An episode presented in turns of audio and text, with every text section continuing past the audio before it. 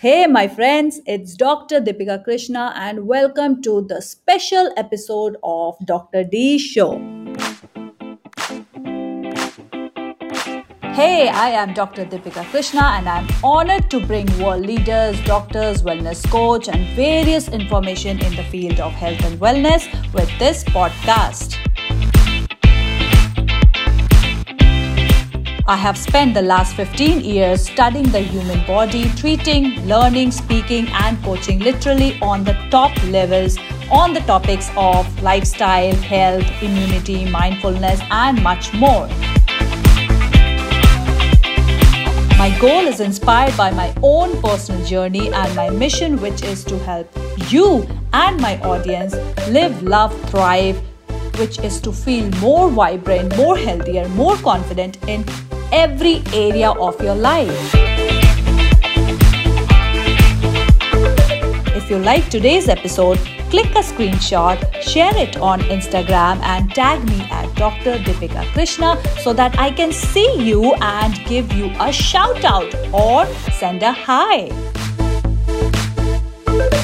If you want to go to another level of your health through lifestyle modification and holistic approaches, then book a one to one session with me or our expert team of doctors and nutritionists only on www.immunosciences.in. It's time to level up, my friend, and reset your health to the next level and find your authentic, awesome self and health again. So go click on www.immunosciences.in and let us support you in your health and wellness journey. Now, without further delay, let's jump straight into today's episode. Hey everyone, for today's session, we have an amazing woman who is a doctor, mom, and obs and gynae sexologist. Her passion is all things women, sexual, and reproductive. She is also the founder of Mics and Steths Legacy, a health and information consultancy that seeks to provide solution to sexual and reproductive health and wellness through connecting media and medicine. Now let's welcome Dr. Zenda to the session. Can you tell us about your journey as a doctor and how it began? Community service, which is basically the years you do after your internship. And I happen to just work in a maternity unit. And um, doing the clinic, I sat across another woman who was pregnant, obviously, because it was an antenatal clinic. And, and I love the, the conversations we had. Um, I was pregnant, she was pregnant. The only difference between the two of us was the fact that I had done a bit of time at medical school. I also started to realize how much of a gap in terms of information. Very often, um, as doctors, we present amongst other colleagues, so other people who understand the medical lingo, but the communities that we are serving very often are not you know, are inclined and, and have access to the kind of information. Um, and yet we are trying to heal our communities, which for me was when then the, the whole idea of microphones and stethoscopes, um, which means it's media and medicine. Media because it is the easiest, quickest way of getting to as many people as possible, whether it's radio, whether it's social media. Um, it just allows you, you can do one consultation that a thousand people get to see and it benefits those people. Mm-hmm. Um, and then as a black woman, having grown up, I mean, our country is particularly conservative. Black culture is particularly conservative when it comes to things like um, sex and sexuality. And it is often covered a lot with a lot of negative stereotypes, a lot of negative myths and again, the information, accurate information is not accessible. And then we see the backside of it, which is basically things like gender based violence, things like uh, uh, rape, child molestation. And you find that part of it has to do with the fact that there is this culture of secrecy and taboo around sex and sexuality. And a lot of children, in particular, don't have the vocabulary to, to express themselves when something has not, something has been done to them that was a violation. So mm-hmm. that's how I got influenced to study more sexology. There, there aren't any black sexologists in our country. I think I possibly am the only, you know, qualified one, but there are people who are in the space of sexual medicine, educate, um, and, and also a lot of gynaes, you know, we always assume that OB-GYNs know and are comfortable with talking about sex to their clients. Mm-hmm. But no, a lot of gynaes don't talk about it, don't ask the relevant questions, and yet we deal so much with the space of reproduction um, and sex and sexuality. So that was my background. I did my exams for sexology in Prague. Um, with the European Society of Sexual Medicine mm-hmm. um, and, and International Society of, of Sexual Medicine. It, it, was a tough road, but because it was something I was very interested in and curious about, um, it, it's the best decision I ever, I ever, I ever made. You know, speaking about sex education, uh, sex education has been a taboo topic, and I believe that um, you know India as well. I mean, India and Africa has been facing the dark side of it. Uh, sex education isn't yeah. being provided in school, and even parents avoid to talk the talk with the kids how important is uh, this education according to you, and uh, uh, what is the appropriate age to part this knowledge? I think it's one of the most crucial um, in information, and, and and and I think where a lot of parents miss it is that there is this assumption that when children are taught, or, or if you speak to your children about sex, um, then they will go have sex. But they never think that, you know, and I always say it's like if it's like teaching somebody mathematics. Mm. If some if you teach somebody mathematics, it doesn't mean they will go and or accounting they will go and rob a bank. It means they will be better at their finances. They will make accurate decisions about yes. about their finances the same way with sex i think also where we don't realize and and why is it hard for parents to have these conversations is because probably a lot like you guys in india there has never been the culture for example where parents talk openly and have conversations with their children about anything and everything. There's always this um, a parent talks down, down and tells a child what to do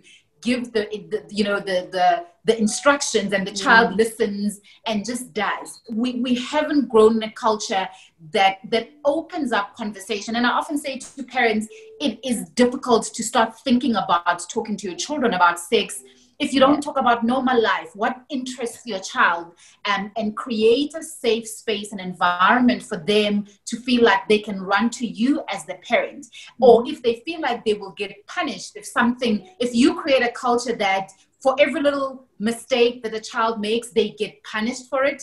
Um, you are creating, you're not creating a safe space for your child to run to you when they are in trouble. And, and again, as I've touched, the difficulty with it, which parents don't often see, is that first of all, you don't have a safe space with accurate information for your child to go to.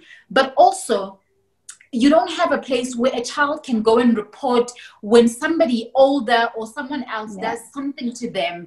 Um, and also, you're not empowering them. You find children may not necessarily be molested as children, but the difficulty, particularly for girls, to assert themselves in relationships later mm. we if you haven't given them the space and the vocabulary and you haven't taught them how to communicate themselves how they feel how they want to be treated how they don't want to be treated when it comes to um, relationships older these are the I know for a fact I'm a living proof. I struggled with that for years and years. How do I communicate myself? How do I articulate myself? How do I love myself within a relationship? And so the, the repercussions are much, much bigger um, than, than a lot of parents. I understand a lot of parents are scared um, they don't know how to do it. And I think that's where our work becomes important to say, okay, how do you teach your children? And um, how do you teach parents how to speak to their children? Mm-hmm. Um, and, and one of the key things that I, I, I like doing is saying, talk about everything else. Get into the motion of talking about everything else. Talk about breakfast. Talk about what the, their day was like at school. And then when it comes to the more difficult topics don't start with talking about sex. Talk about money. Why is my body changing? Now this is usually between the ages of 9 10 11 preteen right. years um, when they are sort of uh, changing into puberty. Mm. Those are important times to try and make sure that kids are comfortable and they have self-confidence and self good self-esteem about their bodies and about who they are and a sense of self. So that when it comes to almost like when they start being you know teens you can get into the more meaty topics like what is sex what is contraception what are condoms what and, and and and the whole works I totally agree with that because you know this is the age when uh, the kids they when they are coming they're touching to the teens they are actually uh, getting in their own zone. So it's this is the time when they need to talk to their parents most and i also feel that you know the way uh, when a lady gets pregnant we have parenting classes and you how to grow the kid how to develop the kids. This is also a topic which you know what they should be classes and more learning sessions for the parents that how to open up with the kids because yes there is a bit of uh, uncomfortable area you know to talk about this. And also the right vocabulary like you mentioned is missing both from the you know parent side and from the kid side Dr. Zenda, please tell something about your organization, which is a very interesting name. You spoke about that you take care of, you know, the sexual health and reproductive health and wellness. Could you tell us more about it? At the moment, we are mainly functioning from as, as a private practice, but the whole aim uh, as a private practice in terms of, you know, now when a person actually needs uh, a consultation. But when you talk up, when I talk about microphones and stethoscopes, um, mm-hmm. a lot of a lot of doctors um, go the route of publishing papers and and you know becoming uh, keynote speakers um, at academic uh, inst- uh, whether it's institutions or conferences and yes. i've always had sort of like a love for radio and, and television. And, and for me, I saw that as such a tool to be able to educate the community. It's a very different ball game. You know, you have to learn how to take medical uh, terminology and, and, and break it down into what people understand. You also have to be very relatable to people. Um, and I always say I'm, a, I'm an OB-GYN for every patient, all, all ages. So I have to be able to know how do I speak to teenagers, for example, versus how do I speak to reproductive women? How do you speak to women who are already at um, you know menopause? So so the, whole aim is basically to educate the community. At the same time being able to have a space and a place where people can actually come in um, and have actual consultation and get help.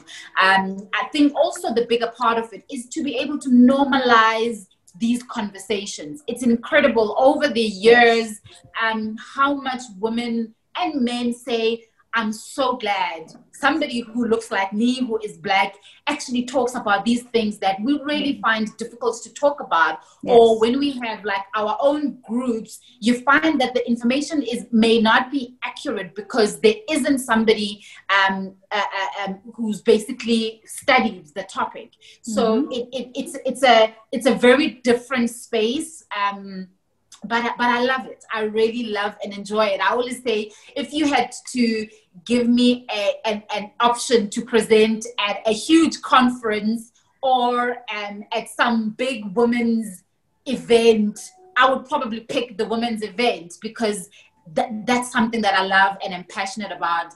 Um, I always think medical people already have the information. Yes. So, so yeah, that, that's basically what we are about. We are about educating as well as providing the solutions for all sorts of um, OB-GYN and, sexu- and sexual health um, issues.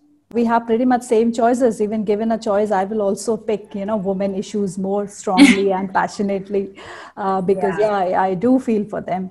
Okay, yeah. you know, which brings back so this is one topic which I really wanted to discuss, and I'm sure our viewers would be uh, interested to know about this, which is like, sure. you know, during these times, because we see the raising cases of molestation and rape cases, and there are plenty of cases where uh, the victim is very young and even underage as well. So, what do you suggest the parents to help, and how the parents can help the kids?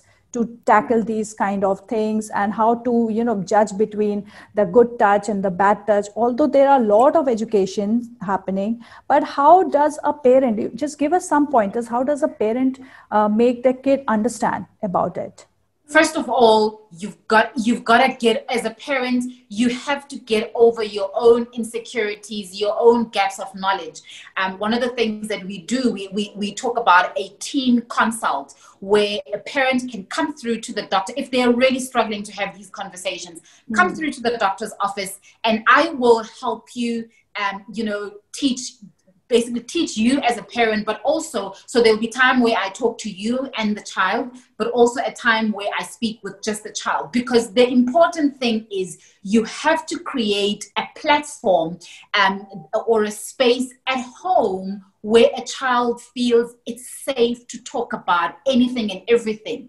Remember, with things like rape, molestation, uh, uncomfortable touch, there's a lot of shame and there's a lot of self blame. And, and a child is young to be able to differentiate sometimes whether something is appropriate or not. And very often, the perpetrators, they will either threaten the child. So, from a very young age, not just about sex, about everything. Create an environment in the home where your child knows that they can trust you with their lives. They can trust you with anything um, that they need to talk about. The other thing that I think is quite important to, and this is more quite practical to teach the child, there's a difference between something that is private and something that is a secret. Mm. Very often perpetrators will say, will use words like, this is a secret between you and me. Do yeah. not tell anybody if you, and then they will use threats perhaps. Um, it is okay to, it, it's one of the lessons I teach my daughter, she's 10. Yes, there are conversations that are private that we won't have with everybody, that you'll have just with mommy and daddy. Um, and they are parts of your body that are private only you and maybe mommy is allowed to touch. Um, when you are bathing, this is what privacy means. You mm. close your door. Anybody who wants to come in must knock. As mm. soon as somebody says something is a secret, you tell your parents straight up. Mm. And it doesn't matter who it is. If somebody does something that you are uncomfortable with, tell mommy, tell daddy, anytime, every yeah. single time, you know. And, and I think what also sometimes becomes quite important is parents need to be advocates for their children. If mm-hmm. your child tells you something, don't ignore it. Don't think it will go away. You have to stand up because the action that you take when your child tells you will determine whether they come back to you afterwards with and it may be something even more serious. So it's Absolutely. important for parents to be advocate and let your children see that you stand up for them when they are in trouble. Absolutely i can't agree more. Because you know also with uh, you know the girls they really have to go through this vulnerable age where they have to accept their sexuality. Because you know uh, particularly in girls they have like a lot of changes which happen during the teens so how does uh, you know a girl because you know sometimes i have seen with my uh, patients as well that uh, the teens you know they get a bit traumatized uh, because of, of the sudden changes happening in their body yes. Uh, so how do, do have you ever uh, come across to any kind of patient of yours like this and or how did you deal with you know or what do you suggest to your yeah. patients so always, um, I, like I said earlier on, we I do what we call uh, teenage consultations, mm-hmm. and um, you know I often get asked how soon should a girl go see a gynae, and I say the best predictor for me is um, when when it, when it, when a, when a when a child starts having their period to, to teach you mom who might not necessarily be comfortable to say okay so these are the changes. These are the things that are important to talk about. Talk about why her mood is changing. Talk about why her breast and her you know her figure is changing mm-hmm. and becoming more rounder. Um, and, and also i think it's important the attitude around it it has to be positive because very often which is quite contrary to the boys you know the boys when they start having wet dreams and you know they are seen as men and, yeah. and, and macho. Whereas with girls, suddenly we tell them, close your legs when you sit. Mm. Um, if you sleep with the boy, you're going to fall pregnant. There's a lot of shame and negativity around something that is very natural. Nobody asks for this. You know, it is natural. And I think we need to change um, the attitude around it. In fact, I'm currently working on an exciting project. Um, a, a, a, a, a book basically on how do you talk about these things and how do we celebrate for girls coming of age, mm. teaching them. I mean, it was surprising. We spoke about quite recently on our Instagram page about how many women um, have actually been taught how to use a sanitary towel. Mm. A lot of girls, a lot of who are adult now, were never taught. You just kind of figured it out. Maybe you were given the packet by your parents.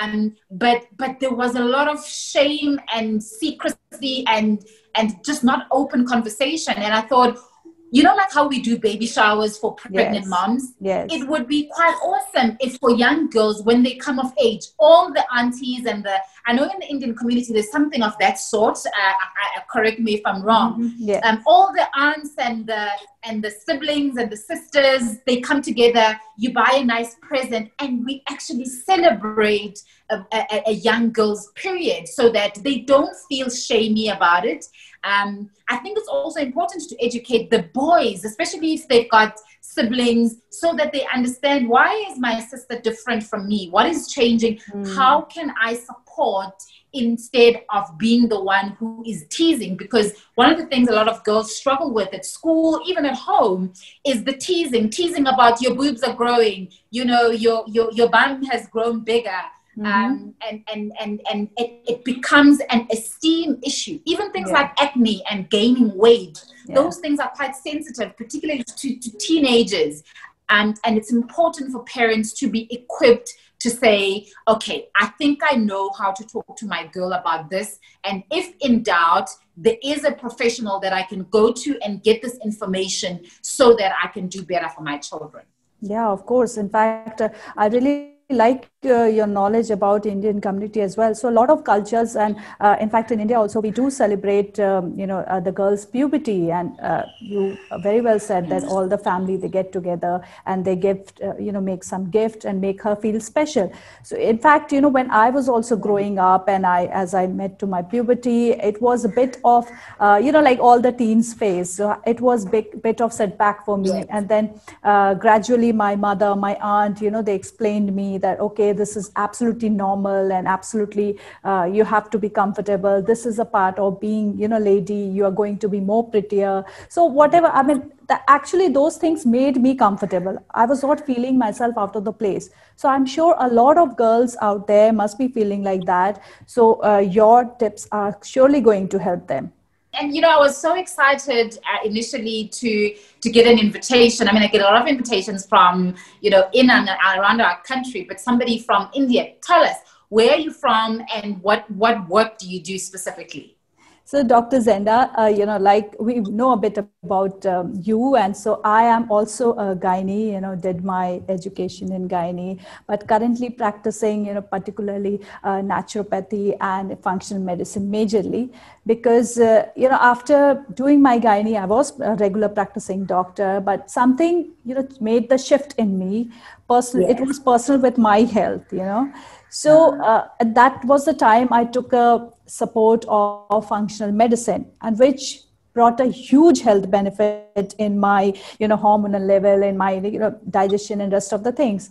That was the time when this you know paradigm shift happened that i thought okay you know nutrition and functional medicine and naturopathy it, it is something amazing right? It does so much things to our body. So yeah i pursued uh, you know a course on this and finished proper education. And now i am uh, running this company immunosciences which is a nutraceuticals company. And we make health uh, supplements and we provide diet and nutrition guidance. Apart from that we treat patient uh, by the mode of functional medicine. So yeah this is kind of a passion of mine and uh, yeah it works very well because you know having the medical knowledge and connecting it with the right nutrition it is like absolutely. uh, making baking a perfect cake. So yeah, yeah, i mean it is working perfect for me. I'm, I'm so excited uh, and, and it's because i do work a lot with um, people who or other doctors whose main function is in functional medicine. And then i think particularly with um, women's health there's so many changes that happen in terms of our cyclical bodies. Yes. um, it's not enough you know and often doctors will say eat well exercise but they haven't exactly specified what does that look like and at what point of your cycle should you be taking what um, even understanding what some of the foods that we consume um, the impact that they have how have your patients benefited from you because you've got a bit of both? You've got the medical as well as the as well as the functional medicine uh, uh, going on so you know like dr zenda i've said that you know we uh, uh, initially we used to think only from the medical perspective rather than you know any trying any other alternative thing. But gradually when we implemented the nutrition factor we you know digged more deeper. We find out what is the cause which is causing you know and there are a lot of gut bacteria like you know you know there are a lot of gut bacteria which is involved mm-hmm. you know causing the hormonal imbalance vitamin d is big huge which people mm-hmm. underestimate so much till now you know they particularly with women you know they feel okay i i you know i, I might get rashes or might you know spoil my skin let me not go out in the sun. Uh, but in fact the vitamin d dose which is ideally recommended you know we work on that. I won't say that how much dose uh, you know it's ideal for uh, any patient but we work around that. We try to figure out what is ideal for you and the dose and how much uh, the minerals vitamins and your gut bacteria what is your uh, you know pathology and what is the cause. So we our main intention is to dig deeper to find out the root cause and you know completely eliminate from the root cause. So that's how we work. We do not force our patient to you know not eat anything but we do work with them to you know give them the right kind of diet which boosts them internally which brings their energy level back. And of course you know when the energy level is back everything falls in place. So yeah i mean yeah. we have team of doctors and we really sit down patiently with all our clients you know one by one. And it takes an hour to 45 minutes to you know to go through the session. And it, the very interesting fact is that uh, you know patients when we do connect with them they feel very connected mentally as well. You know particularly with yes. women i think yes. i think they feel that they are being heard they've been listened. So which is an added advantage for our you know discovering themselves more and finding out the right kind of treatment to them. But that is so true. And and the question i want to ask next doc because this is quite big um, uh, in, in, in, in my practice i see this a lot that women are not necessarily coming in because they are sick. They come in for checkups. But one of the big things that they will complain about are things like premenstrual syndrome, uh, things like uh, uh, um, candida, or we call it thrush here. Mm-hmm. They have a lot of, they suffer with thrush. Um, the impact of stress as well. Um, particularly, I live in Johannesburg, which is basically just like hustle and bustle. So a lot of women are busy, they are working hard, um, but they don't realize how much this impacts their hormonal. Um, could you just kindly touch on how do you manage, how do you treat things like, you know, simple things where somebody's not sick, and how do you advise women to eat um, so that they work with their body as opposed to against their bodies. So things like what do you what do you, what can you do for PMS from a functional and both the gynae perspective? Things like premenstrual syndrome, um, and, and so on. What, what is your general advice for, for, such, for such things? I'll just give an example of premenstrual syndrome. That how do we work on that? That of course, a premenstrual syndrome, like you know, it's a huge hormonal imbalance and you know of your of your stress hormones and the rest of the hormones. So uh, we do work. I mean, uh, firstly, we try to find out the cause. Like I said, we try to find out. You know, uh, we ask them to maintain a diary to note down when is the time when they are extremely feeling you know, these kind of complication or problems. Then we work on them symptomatic basis apart yeah. from taking care of the diet. And the very important thing which you know the current generation or all of us need is not to follow any kind of fad you know whether related to any diet.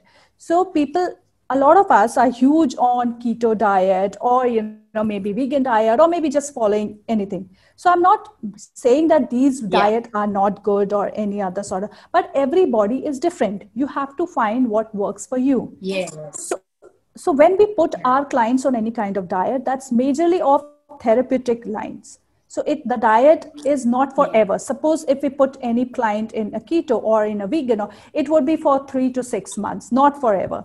Because of course if you go forever you are going to mess with your hormone. Your cortisol is going to you know shoot up and all the all the things which you don't want will start showing up uh, your nutrition is the yeah. basis of any kind of you know health disease any factor so if you eat right if yeah. you eat you know mindfully and follow the you know whatever we suggest our patients it's absolutely absolutely miraculous and like i said you know gut bacteria are really important so we are uh, i think one one of a kind in India till now, as for my knowledge, that we are working with gut bacteria. You know, we dig deeper again, you know, to find out what bacteria are in your stomach, what food you can eat, what food you can't eat.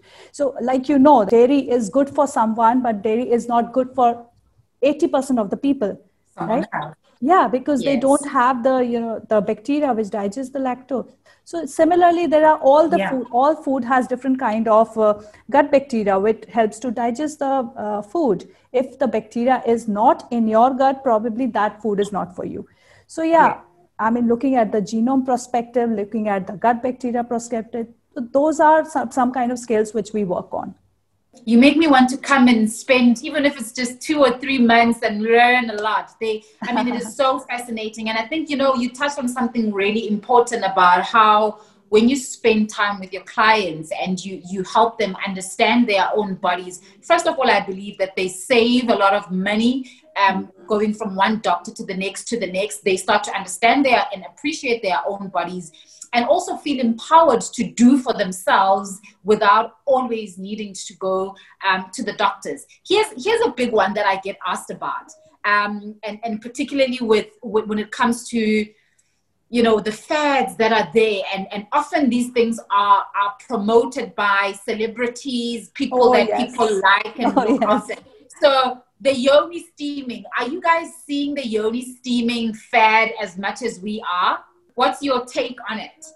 Uh, no, I'm sorry, Dr. Zenda. I'm not being updated on that. So, uh, what, what is so that? So basically, they use it's like the use of herbs and sometimes even crystals. They they even have like what you call yoni eggs, where basically they, it's vaginal oh. steaming. Okay, um, no clue about that. I'm sorry. Okay, so so it probably not is not as bad in your in your country as it is. I mean, it's become the the most uh, interesting oh, wow. thing that a lot of people are doing. It is, it is, it is often, uh, like I said, it is often prescribed. Not even prescribed. It, you know, uh, people who advertise it, none of none of them are medical people. Mm-hmm. Um, there is no research that supports that it, it works or it is beneficial. Either than, you know, for me, what I look at is like, you know, whether you're taking a bath, a shower, or just a steamer, it's yeah. exactly the same thing anything yeah. that will improve circulation to the reproductive areas mm-hmm. is likely to cause less pain. Um, but but comfort, when we yeah. start yeah where we start getting problems is when people start claiming that you know it heals fibroids it heals endometriosis oh my god um, and that can be very da- you know um, that can be very dangerous and also just the just you know talking about the, the good bacteria um, mm-hmm. anything that you bring around your genitals, uh, particularly as a woman, will change or is likely to change the pH of your of your of your vagina and yeah. therefore cause problems. Um, but nobody, you know, thinks about this and like i said the unsuspecting public um, will go and buy anything and everything as long as it's being um, advertised by people who are celebrities um, and, and also they are not accountable to any medical um, uh, uh, bodies that basically yeah. keeps them accountable for, for, those these things. are these are i feel all media strategies you know i mean to sell their products i mean i feel it a lot of but then what do you suggest that how should a woman keep their hygiene maintained like if not uh, those products and what how uh, ideally you know a woman should clean their private parts and yeah. keep the hygiene maintained you know what we learned at, at medical school I, don't, I, I, probably think you guys the same was that you know vagina is is generally a self cleansing you know uh, uh, um, organ. So there's yeah. very little that you actually have to do. I think more importantly that um, that we try that i try and do is first of all to teach women about what is normal. Because for a lot of women they think your vagina first of all is supposed to smell like strawberries. Uh, and i'm like no you know, absolutely not. But also, secondly, how does the discharge in your vagina change throughout mm. your cycle because you know at some point it will be like a milky white at some points during ovulation it will be that see-through stretchy um, yeah. and then just before your period it may actually thicken a little bit because mm. that's when your ph kind of moves up a bit more than other times um, mm-hmm. um, and that's also when you're most likely to get thrush and utis um, so there's a lot of education that we need to give around what is normal um, and then just to di- uh, discourage a lot of the stuff and i always say to patients if in doubt just call me just just mm-hmm. call me that's that's the least that i can do um, yeah. i think also it's important for us as doctors to to get involved in these conversations otherwise we are not um, giving the accurate information about what people should and should not do. Um, also, the other important thing is to make sure that women don't think that just by using these products, um, then then then it, it, it you, you, shouldn't go for your annual checkups mm. and get your pap smears, get your mammograms for those who are already 40 years. So there's a lot of education to the public that is missing, and I think that that's one of the key and core areas um, that I love focusing on. When do you recommend people to, uh, you know, go for pap smear or any other kind? That is such a, a, a difficult question to answer in my country, um, not because we don't have guidelines, but because there is such an inequality between the public and the private sector. So mm-hmm. you find that in the private sector, there's over treating. You find women having a pap smear literally every single year, which is not necessary, really. Yeah. At least every three years, particularly if your pap smear has been normal mm-hmm. and you don't have any underlying immunocompromising conditions. We have a rise in HIV. I was about to ask, is there any reason of getting so frequent done there? It's literally just like patients who can afford to go to a gynae okay. and pay money and get it done every year. Mm-hmm. Um, the other thing, and whereas when you look at the public sector, I think it's it's a bit under it's it, they are under treating because the guidelines in public sector says a woman from the ages of 25 30 years they should have a pap smear at least every 10 years. And oh. I think that's too much of a gap. Yeah. You know that's too much of a gap. But you know that in public sector everything is influenced by politics is influenced by health budgets um, mm. So, so for me, I also individualize a lot. So, for example, I will often say to somebody, "You can. It's okay to have a pap smear a year between between. You know, if you've had it this year, in another two to three years is fine."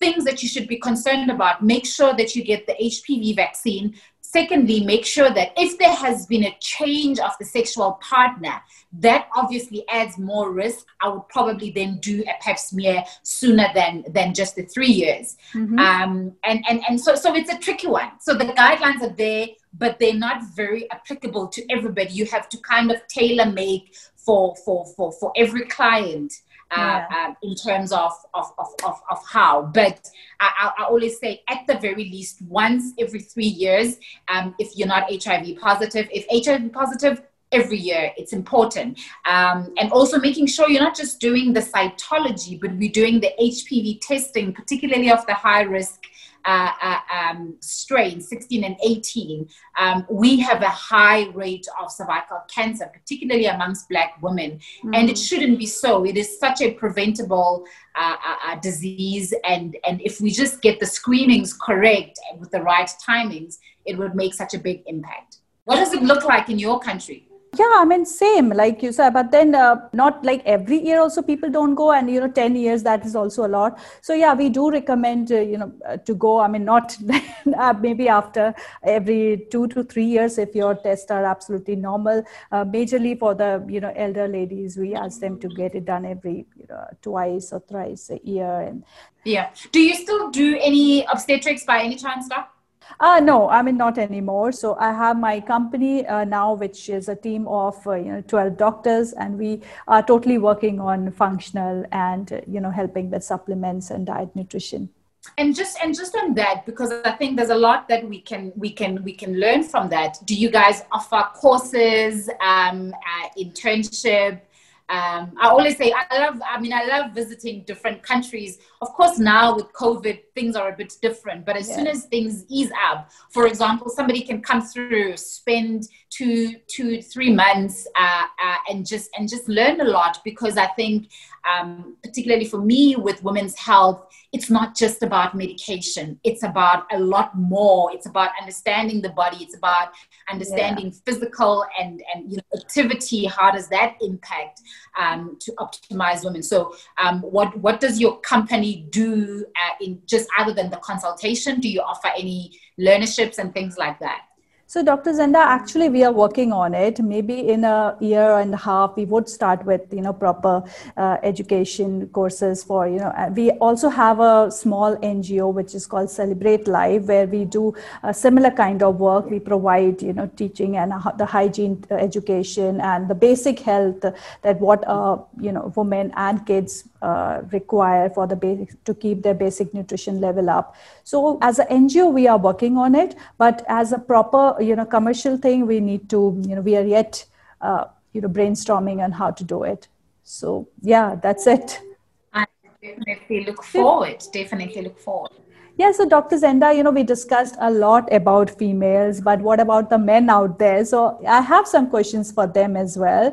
So the first one, you know, we know about right. orgasm. Uh, what is anorgasmia? You know, and is it a real thing? And you know, and if it is common in male or in female or both?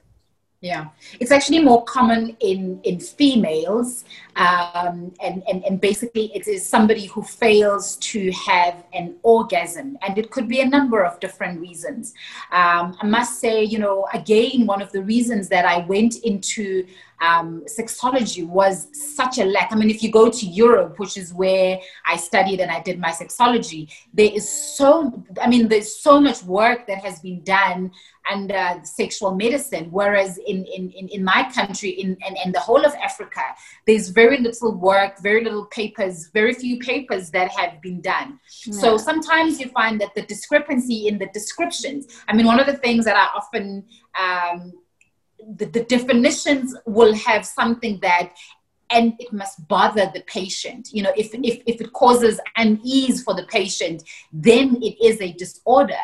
But i look in my country for example women have never for the longest time felt like they were empowered to complain about yeah. whether it's uh, you know anorgasmia whether it is low libido whether it is a low desire whether it is um, the one that often they, they they they will come through with is pain you know mm-hmm. when they complain about uh, dyspareunia that's the one that is probably the most reported but that also speaks about the discomfort that somebody is having yeah um, and and so th- there's a lot of those discrepancies about um, what is out there and published, it is based in majority European or American studies and not so much from the more conservative uh, uh, countries like ours. So yes, it is possible. And I must, I must say, I, I, whilst, I mean, whilst sexology basically it covers both male and female. Mm-hmm. Um, I, I, certainly, because I still practice a lot of obstetrics and gynecology and then the sexology, um, I don't often, I don't see men alone. Um, I will see them if they're coming as a couple, uh, you know, the, the, the, wife and, and the partner, um, mm-hmm. then I will see. Otherwise, I generally will refer to a urologist. We do have urologists who are sexologists, which helps a great deal just because um, there's always that importance of saying, let's exclude any underlying medical condition before you label somebody as having a sexual dysfunction. Yes. That's true. In fact, you know, uh, uh, like we have discussed prior, that sex education and all is kind of a bit taboo. So yes, I feel women uh, they are not very comfortable as well to talk about uh, uh, their, you know, uh, whether it is orgasm or any other sexual problem. So, I mean, a best thing is to go and meet a gynecologist and, you know, open up with them. Yeah, absolutely. I mean, it's important for people also to to ask the questions. It's not easy, uh, and yeah. and and I, I, see this all the time. And I wish, you know, when I teach uh, younger doctors, I always say, you're already in a position of power by being a medical. So be the first one to initiate um, the, the, the, questions. We have a small questionnaire thing um, as a client comes in as they, and they're filling in their, their, their contact details. A small form that just asks them, are there any concerns in your sexual life? And if it's a yes, um, then I know we're going to go into a little bit of that discussion when I see them. And if it's a no, I'll just ask uh, in passing and say, is there anything you'd like to talk about? Or you happy with your sex life? If they're happy, mm-hmm. I don't, I don't, you know, probe any further. Yes. But it's important for us as the doctors to start the conversations because it's already difficult for our clients. Absolutely. So, you know, uh, speaking about men, uh, what, what would you want to say to the males listening to this talk who have some sexual problems like uh, ejaculation disorders or low testosterone yeah. levels, but are not having the confidence to reach out? And yeah. how would you define sexual dysfunctions in a layman terms? Right. Um, I, I think the, the first thing that I want to alleviate anxieties from from everybody, particularly men, because there's always an ego uh, uh, factor that goes with uh, males' ability to perform. Mm-hmm. Um, first of all, it is normal to have those days where things are just not, not working the way that they should. That's the first thing. And secondly, to understand that our bodies are constantly changing. You can't be a 50 something year old man and still wants to have the kind of erections that you were having when you were in your 20s, mm-hmm. um, you know, literally at the peak of your testosterone. Um, if, if a condition, if something, first of all, is bothering you, but secondly, is going on for anything more than six months, it is time to go and have it checked out by a professional.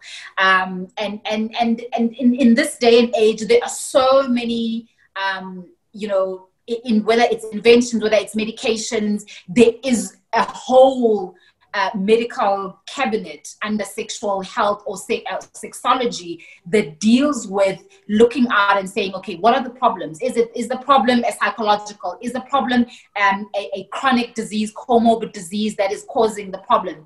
Is the problem a relational thing that is happening between you and your partner that is causing that? And I think what people underestimate is that when you see a professional and they explain what the problem is or why you're experiencing what you're experiencing, it also makes you less anxious about it. It also takes away that element of self blame um, or of, of assuming that oh, because I, you know, I, have got early ejaculation or delayed ejaculation or no mm-hmm. erection or whatever the situation may be, yeah. um, is, is you think something is wrong with you. And it's like, no, your body is just a, like a, it's like a car. If something is not okay with your car, you take it to the garage, they fix it. And if all is good, all is good.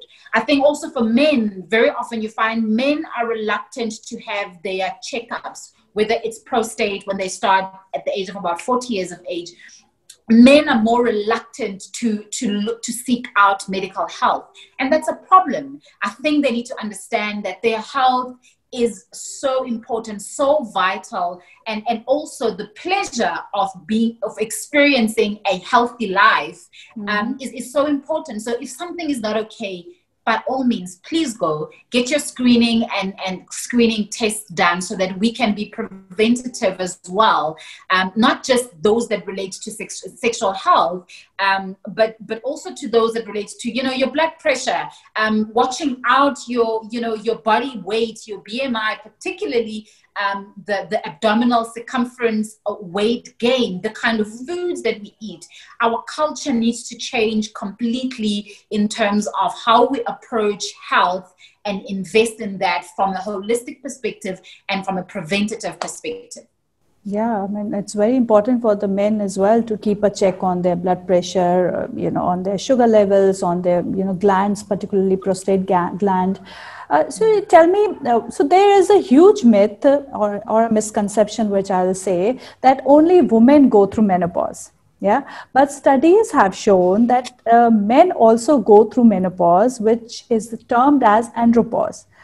Tell us something about andropause, that. Yes you know, I often even think, you know, God was very smart. You can't have a woman going through menopause and almost like, I wouldn't say your life is winding down, but there is a level of slowing down, of calming down. You're no longer running around small children, it would be quite difficult to still have uh, a man who behaves or who is functional like they were in their 20s. So there is definitely a decline in the and when we say andropause um, yeah. for, for the for the woman, it is the estrogen that is declining. So um, that that comes at, at particularly the, the E2 the, or the estradiol, it comes to literally um, very low levels, so that somebody is unable to be reproductive so having children it does impact other other other areas as well it's a transition the yeah. same thing with men andropause it's the decrease in their androgens particularly the testosterone so they are losing you, you find men will lose their muscle mass um, so they're not as particularly if they're not exercising and mm-hmm. and really paying attention to to their physical activity and physical health um, they lose, they start losing muscle mass, but also they are, uh, uh, um, in terms of erections, it starts to decline, starts to decrease. Um, it is important to understand, though, particularly, I mean, in your 50s, um, 50s, even 60s, I don't think it should decrease that much, such that you're literally unable to have, uh, you know, a sexual sexual sexual intercourse, if I can put mm-hmm. it that way. Mm-hmm. So there are, we can supplement, you know, we do all sorts of tests uh, and see if, if the problem is just, is, is the testosterone, we, you know, we can supplement for testosterone. It's also important, this is also why I said it's important to look at um, the screening test because there is quite a correlation between enlarged prostate with uh, things like urinary tract uh, uh, um, you know, whether it's symptoms for, for, mm-hmm. for the men. So it's important when things is not working well, go and get it checked and rather say, okay, I'm just aging. Me and my person are aging. So um, sexual intimacy or sexual uh, intercourse will obviously have to change. There is no way that you can be in your 50s, 60s, 70s and think you'll still be doing things you were doing in your 20s. Mm-hmm. It's also, I think, a, a really good time to, to say intimacy is not just about sex it yes. is about communication. It is about growing old together. It is about um, what now you prefer to do rather than what you used to be preferred to do in your younger days. Mm-hmm. It is about companionship. It is about how do we live well with one another? How do we look after each other? So I think there's also too much emphasis at times on you know the sexual drive, the sexual intercourse, and I'm just like it's important and and and when it happens fair enough. Um, uh, but it's not just about particularly penetrative intercourse. That was a lovely talk. I'm sure the audience today would be blessed to gain so much knowledge from you. So, you know, Dr. Zenda, just give us some departing message before we end the talk and say goodbye for to our audience today. Right. Thank you so much for having me. I think, um, you know, you you have sparked in me just or, or, rather i'm more enthusiastic about the work when i realize that you know people from so far see what we do. And and i think for for, for me in particular i look forward to collaborations because my passion is all things women it's it's it's making sure that we understand our bodies so that we can show up um, as our best selves um, so thank you so much for the invitation but even more importantly thank you for the amazing work that you do i certainly look forward to collaborations um, going forward Thank you, Dr. Zenda, for joining us today and making this session an absolutely amazing one. Hope to have another amazing session very soon. Bye and peace out. A big, big thank you for all those who managed to listen to the end of the session, sending you warm wishes and good health. If this podcast has in any way motivated you to embrace your health, wellness, and lifestyle, then don't forget to like, follow, and subscribe to this channel. I love reading your comments, so don't hesitate and please send me your reviews, love, and support. If you wish me to have some special guests over, then please drop their name in the comment section below. My team will make the magic happen for you. I will meet you in the next podcast with another amazing topic for you. Dr. D is now signing off. Until we meet again, stay healthy, live consciously, and love endlessly.